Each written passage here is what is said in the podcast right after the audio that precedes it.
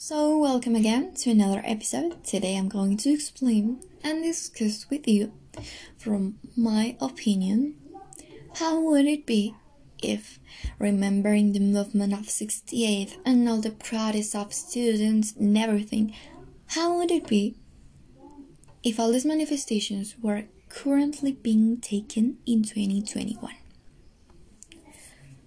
So, in my opinion, and to begin with, I don't think that it would be the same because we have more possibilities to express and share what is happening in every part of the world thanks to social media.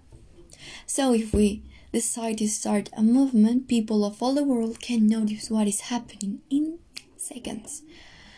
So planning a massive murder would not be an option, and I'm not saying that it would be correct in a specific time, in a specific moment.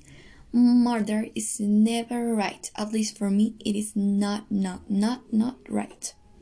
But I'm trying to say, I mean, it would be, it would affect much more our country in the social and political side, maybe also in the economic, more than it affected in 68. Because people is different uh, our social side is pretty different and we are an, in another year. We are not in 68 anymore. So i think the social side will support more the movement of students and it will be massive more more more than in 68 also i think that the government would not react the same way maybe less but i don't think that it would be more violent but if it does, then people will do something about it. People will do something about it. Maybe another protest for students who die.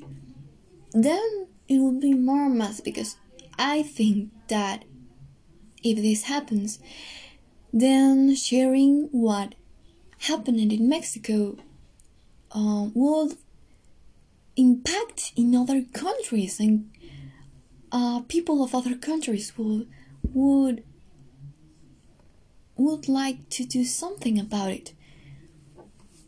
Um, so I think this then impact in the other countries and it would be more massive.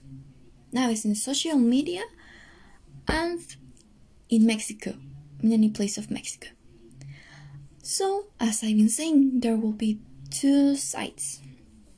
If the governments solve it in the right way, then it would not be violent, then it will end like that.